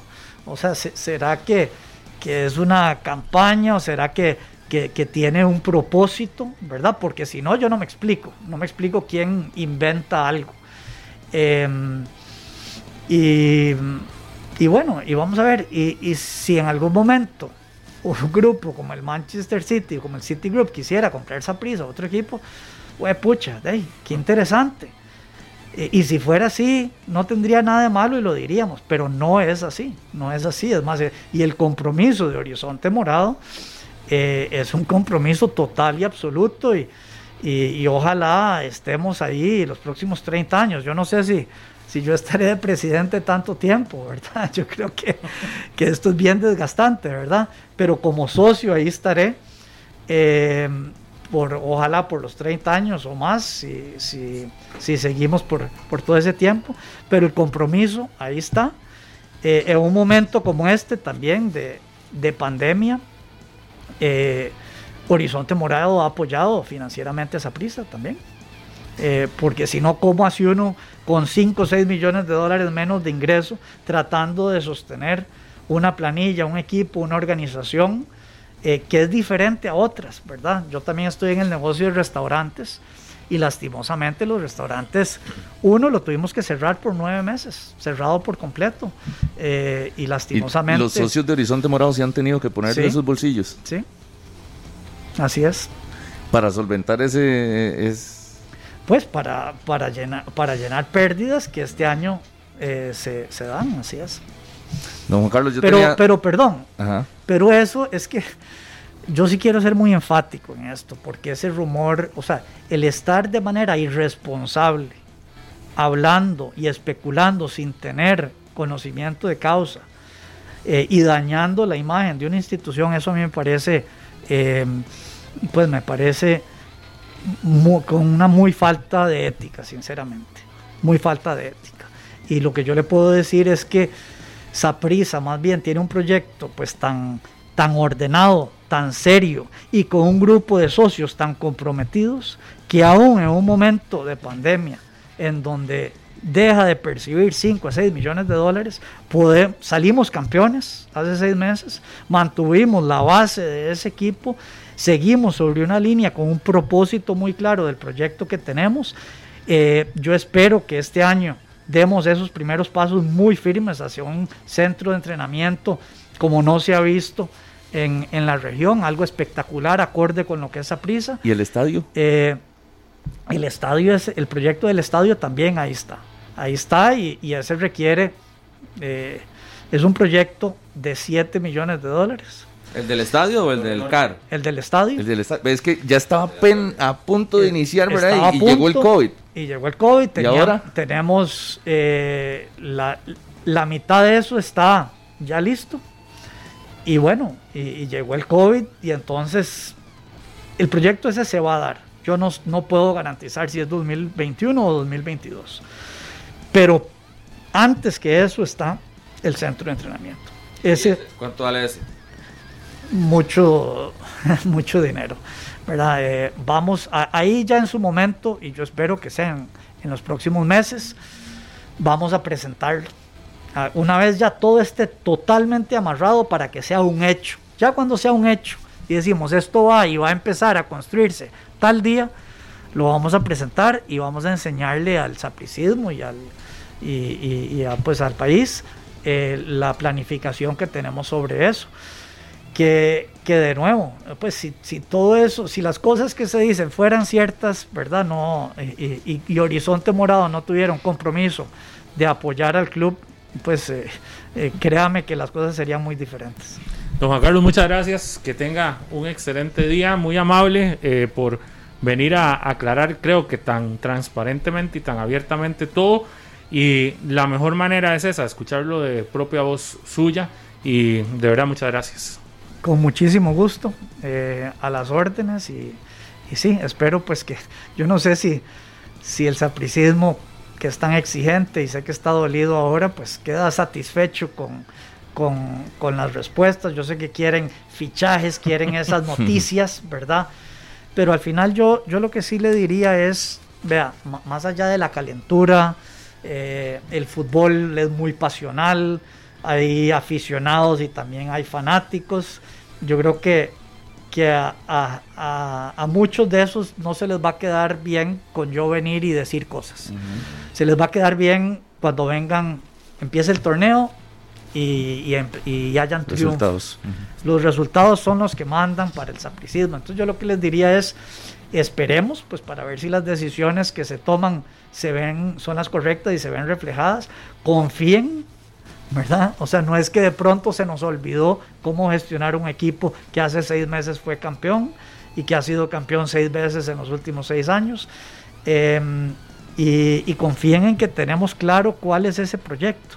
¿verdad? Ese proyecto va, tenemos que balancear también el recambio generacional que estamos haciendo eh, y, tenemos y vamos a ser muy responsables también en las decisiones que tomamos, que alguna gente no la entenderá, alguna gente no entenderá si tal jugador que nosotros queríamos, por qué se va a otro equipo. Bueno, eso tiene que ver, eh, número uno, créanme que hicimos, que hemos hecho esfuerzos importantes, pero vamos a ser disciplinados también y responsables, eh, porque eso es lo que nos toca. Tenemos una responsabilidad eh, institucional con nuestra afición, eh, con el Saprisa, de que el equipo sea exitoso ahora en el 2021 y en los próximos 10 años también. Muy bueno el muchacho Dylan Carvajal, el portero, no sé si ya lo tienen fichado, lo tienen amarrado. Es el que mejores comentarios he escuchado de él. Muy bueno. Me alegra muchísimo, me alegra muchísimo por él, por Saprisa. Pues desde hace un tiempo eh, los porteros con proyección de Saprisa habían salido al exterior, ¿verdad? Anthony Walker y Patrick Sequeira que están jugando en Europa. Y, y bueno, yo creo que también ese es un ejemplo de un portero que a mí me encantaría verlo jugar en algún partido de este torneo, darle ese chance. Así fue como, como también empezó Keylor. Yo sé que los porteros, digamos que tienen edades de maduración un poquito mayor que otros jugadores, pero, pero ojalá pues el cuerpo técnico se anime en algún, en algún partido para, para ponerlo, porque sí, ese es justamente el, el futuro del Saprissa que lo estamos viendo cada vez más y con esa base de 15 jugadores que tenemos, eh, que ya se está empezando a, la afición a, conocerlos, pues van a ser los que nos van a dar los éxitos por muchos años. Muy amable, Juan Carlos. Gracias. Hacemos una breve pausa, ya venimos con más.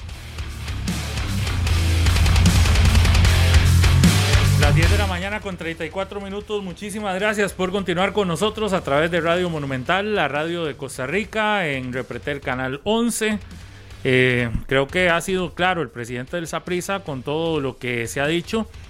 Y me parece que también, eh, como decíamos al inicio, el mercado se está moviendo de una manera este, grande.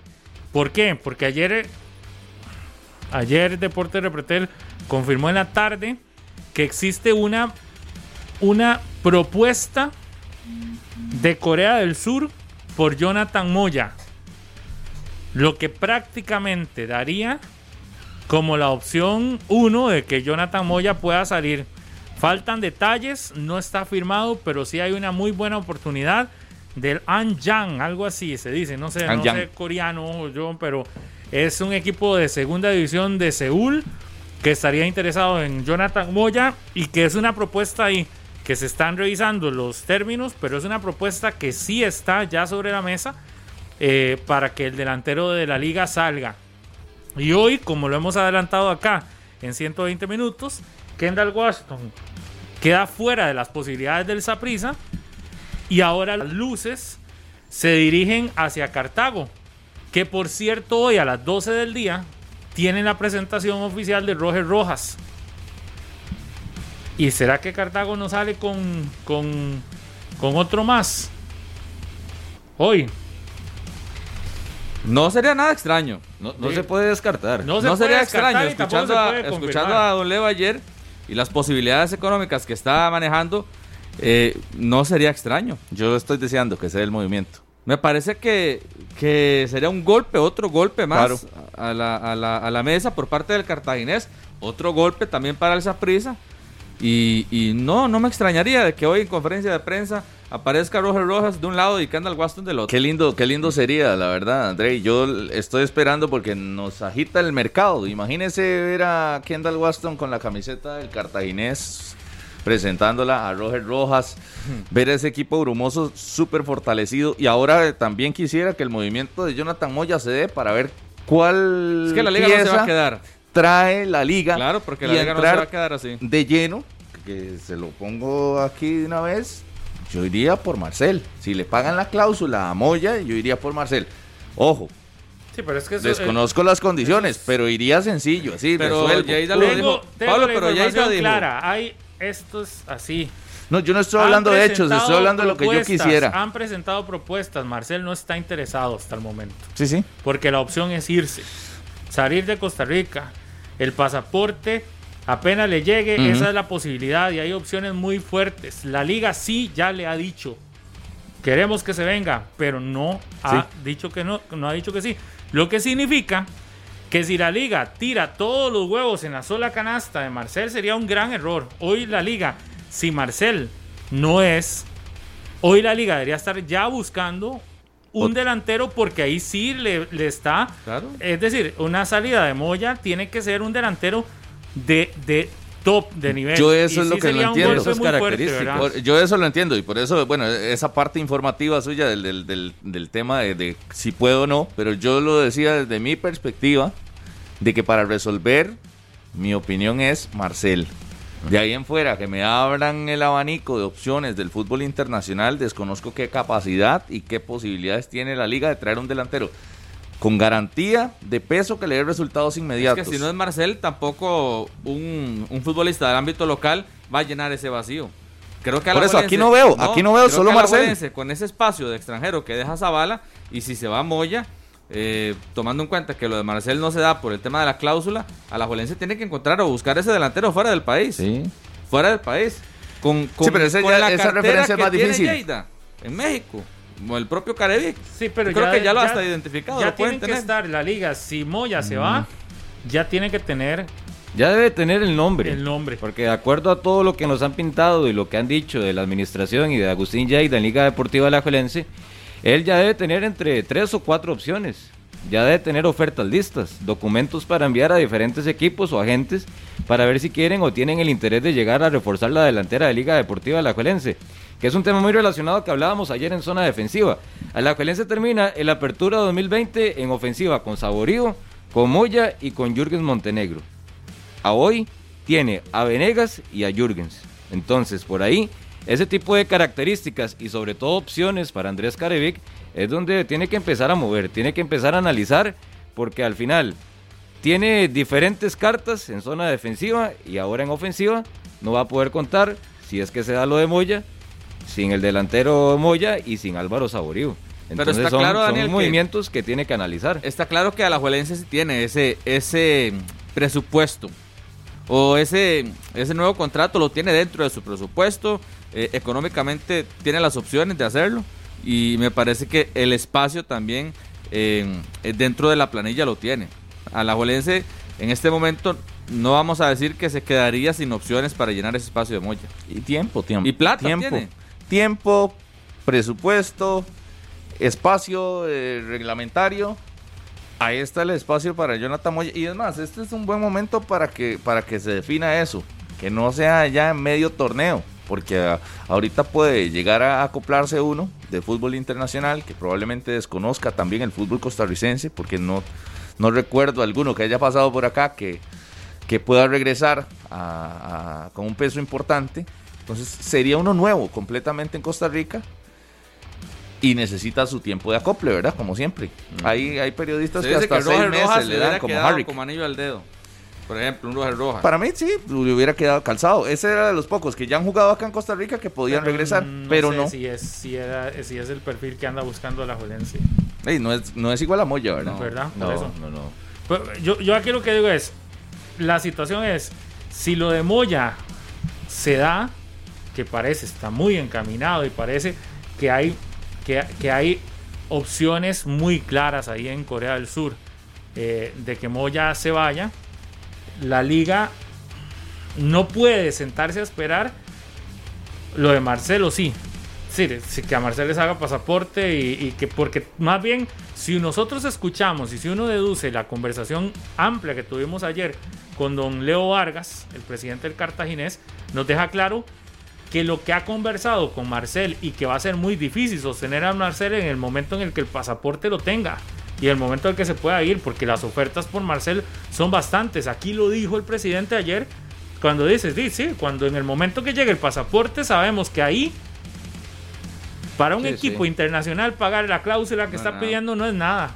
Entonces, para Marcel el fútbol nacional es un tema cerrado y lo va a terminar de cerrar la próxima semana que se habla que le devuelven el pasaporte. Por eso es que entonces es, es jugársela. Si hoy Marcel firma con Alajuelense jugársela, porque si la otra semana les llega el pasaporte.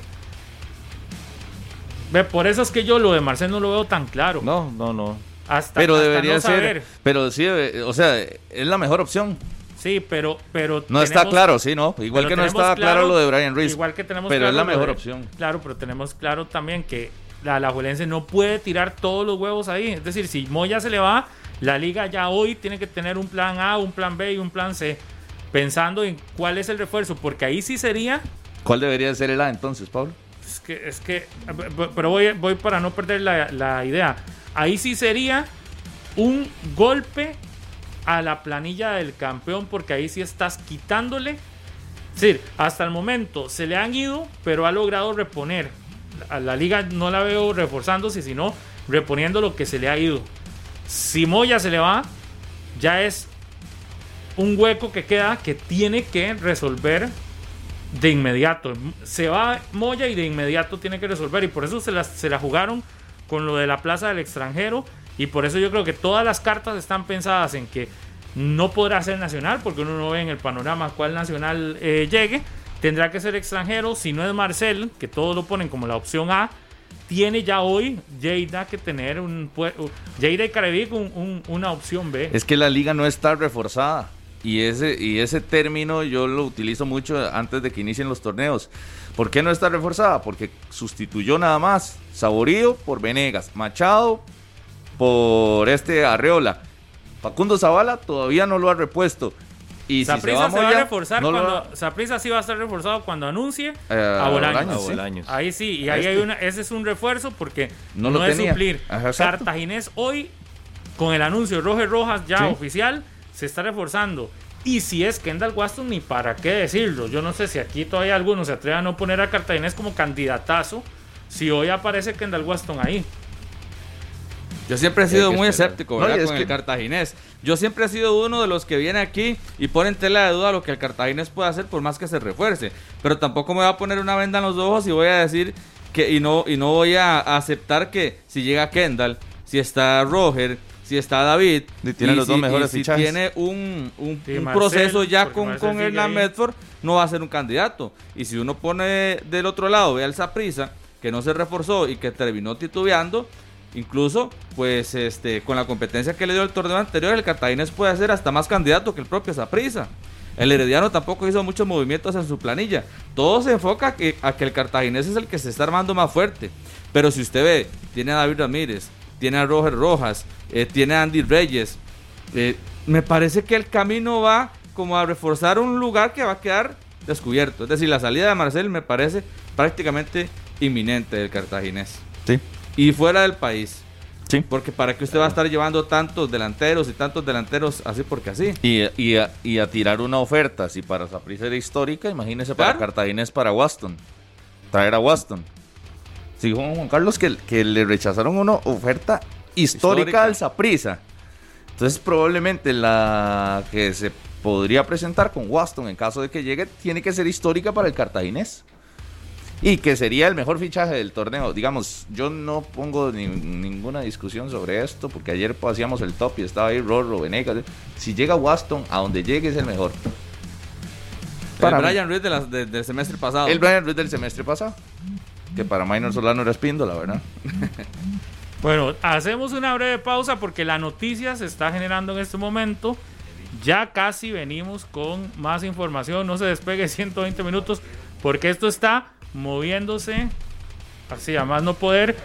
La noticia que se ha generado hoy en 120 minutos le ha dado la vuelta al país. Kendall Waston rechazó la oferta del Saprisa y estaría lo, dejo aquí Pablo, ¿verdad? Lo dejo aquí, es que ya anda por todo lado. estaría a horas de convertirse en fichaje. Por ejemplo, aquí Sapri Momentos ya anuncia. Sapri Momentos dice: Juan Carlos Rojas confirma que el, el defensor Kendall Waston no llegará al Saprisa. ¿A dónde lo confirmó? bueno, lo confirmó aquí el presidente del Saprisa.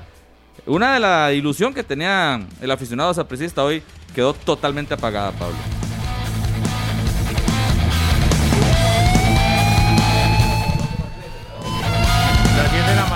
Con 49 minutos. Gracias por continuar con nosotros. Este mediodía tendremos en Canal 6, en Noticias Repretel, la información de la presentación del Cartaginés. Vamos a ver si ¿Nos sorprenderá con algo más el cartaginés o solo con la llegada de Roger Rojas? Lo cierto es que al mediodía en Noticias Repretel estaremos en vivo con el anuncio que hará este mediodía el cartaginés. Eh, vamos a, a ver, 10 de la mañana con 50 minutos. ¿Qué más se mueve?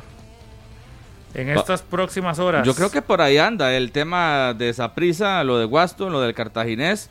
Eh, mucho se habló también el tema de Salvatierra, que, renovó ayer con Liga Deportiva Alajuelense, 11 años consecutivos en un mismo equipo, y es el jugador histórico eh, del fútbol nacional con más tiempo consecutivo en un mismo club, en este caso Salvatierra, porque Alexander Espinosa tiene 10 años y medio en primera división con el equipo limonense. Un saludo para Jainer Ulloa, un brumoso ahí en Cartago, escuchando el programa, muy ilusionado con lo de, lo de Waston y también para Oscar Hernández, oficial de tránsito. porque podría ser que sea el extranjero también, ¿verdad? Oscar Hernández, Pablo, siempre nos escucha ahí en carretera, oficial de tránsito, pegadito a 120 Fabio Jiménez en San Pablo de Heredia, está siempre en sintonía de 120 minutos también. Todo el mundo quiere a Waston, ahorita es el más apetecido entonces. Es uno de los, mm. como se dice de Rodolfo, el soltero más codiciado, cotizado actualmente, Waston. Waston, sí, porque Bolaños digamos que ya, ya tiene rumbo. Ese, ese rumbo de, de Bolaños, igual a Zaprisa, me parece a mí que le faltaban piernas para reforzarse. Pero yo ahora se lo preguntaba. Waston. Yo se lo preguntaba a don Juan Carlos que sinceramente a mí no me calza la fórmula. Que amplían presupuesto presentan ofertas que en la administración de Horizonte Morado nunca antes se habían hecho. Y tres ofertas fueron negadas pues, o rechazadas por futbolistas. El caso de Ramírez, lo de Johan Venegas que pasa a la Juelense y ahora lo de Kendall Waston. Entonces, es, no, no, lo ha aceptado. Sí, aunque ya dijo que está bastante encaminado y que va a ser presentado en las próximas horas. ¿Cómo ampliar presupuesto? Si se va a Costa, si se va a Venegas. Van a ampliar el presupuesto para la llegada de Bolaños. Pero, pero solo has traído a Ariel. Pero así lo dijo don Juan Carlos. Y Bolaños, que me imagino que sí es pesado, pero, pero sí es...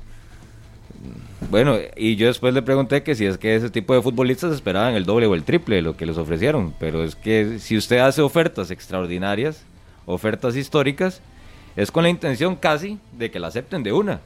De que cuando la reciban eh, se sorprendan, eh, claro. no tomen en cuestión de minutos y que la firmen y que la manden. Entonces no, son tan, no son tan extraordinarias. Y yo sigo, Daniel, porque no necesariamente con estos jugadores tienen que ser extraordinarias. No, no, o sea, con Waston, con David Ramírez, con Ariel Rodríguez, con los que usted sabe que son morados, con Bolaños, usted no necesita presentarles ni ofrecerles el cielo y las estrellas porque el camino ya lo tienen marcado. Y si es dinero. Y la sangre que corre por sus venas es morada. Y si es dinero, Rodolfo, si es un tema salarial, porque el propio don Juan Carlos se lo dijo. Aquí no son cláusulas, no son condiciones deportivas, aquí se van a otro equipo por plata, por dinero, por salario. Cash. Está claro entonces que Cartaginés puede competirle más o le ofreció más a David Ramírez que el propio Zaprisa. Y Venegas a la liga que el propio Zaprisa. Eso está totalmente claro y el Zaprisa no puede o, no puede llegar y competir con esos salarios actualmente. Es el, es el punto donde, donde tendrá que el tiempo darle la razón a Walter Centeno y su proyecto. De darle continuidad a los, a los jugadores del equipo que perdió la semifinal contra el Herediano por situaciones circunstanciales y eh, esperar que levante nivel eh, Frank Zamora, que levante nivel Colindres, que levante nivel Espíndola, que levante su nivel. Eh, ¿Quién más está por ahí? Que Robinson, uno de los jóvenes. Luis José Hernández. Víctor, Víctor Ah, no, y ese está todavía más pegado del cielo. Ese está todavía más pegado del cielo. Pegar un joven, dos jóvenes, tres jóvenes está todavía más difícil en un torneo donde la obligación es ser campeón. Porque usted no, no tiene chance de hacer muchos, muchos movimientos en esa línea. Está obligado a resultados, no experimentar. Y la liga no se mete ahí por Waston en la mm. lucha. Es que ya apostó por Arriola y no lo necesita. No, no, en la, en la no creo que tenga Pero el otro día decían que cualquier equipo por un jugador como Waston...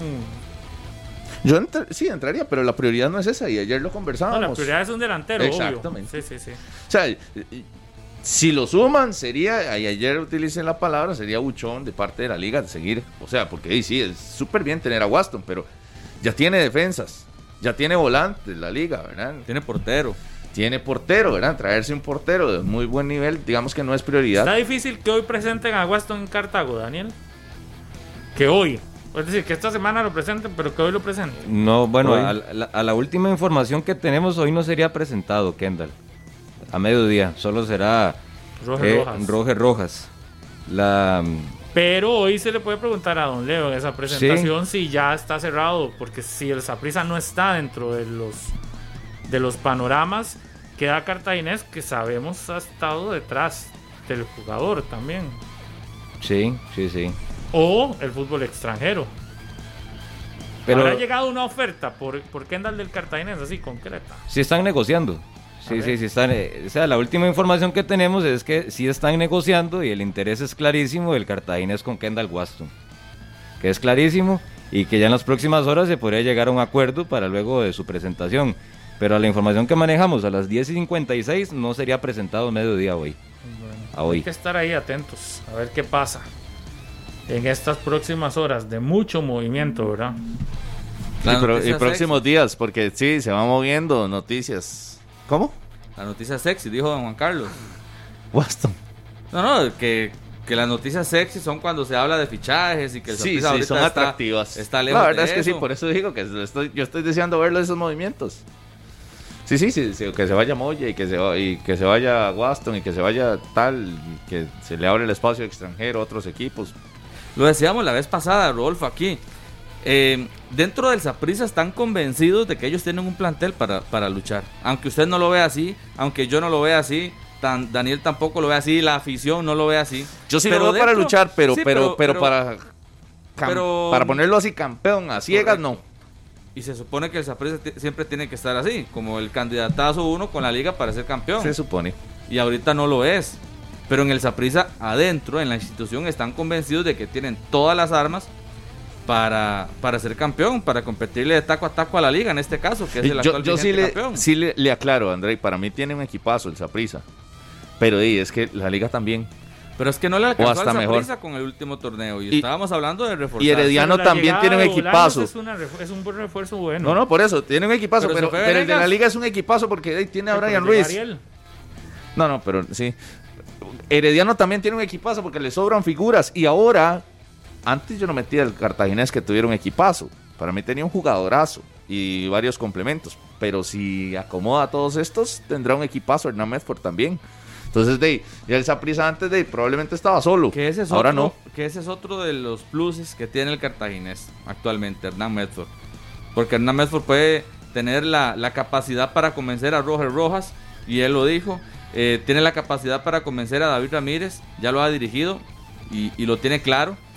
Creo que lo de Waston también sería una pieza clave, Hernán Medford, para para lograr convencer a Waston de que llegue a formar parte de este proyecto.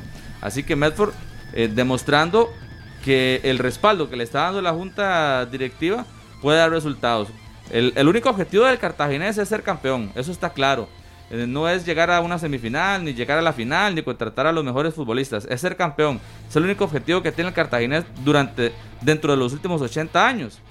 Así que por ahí anda eh, el caso con, con Medford y estos jugadores que están llegando al equipo, al equipo brumoso. Bueno, atentos y atentas a las noticias que se vayan generando en las próximas horas. 10 de la mañana con 58 minutos.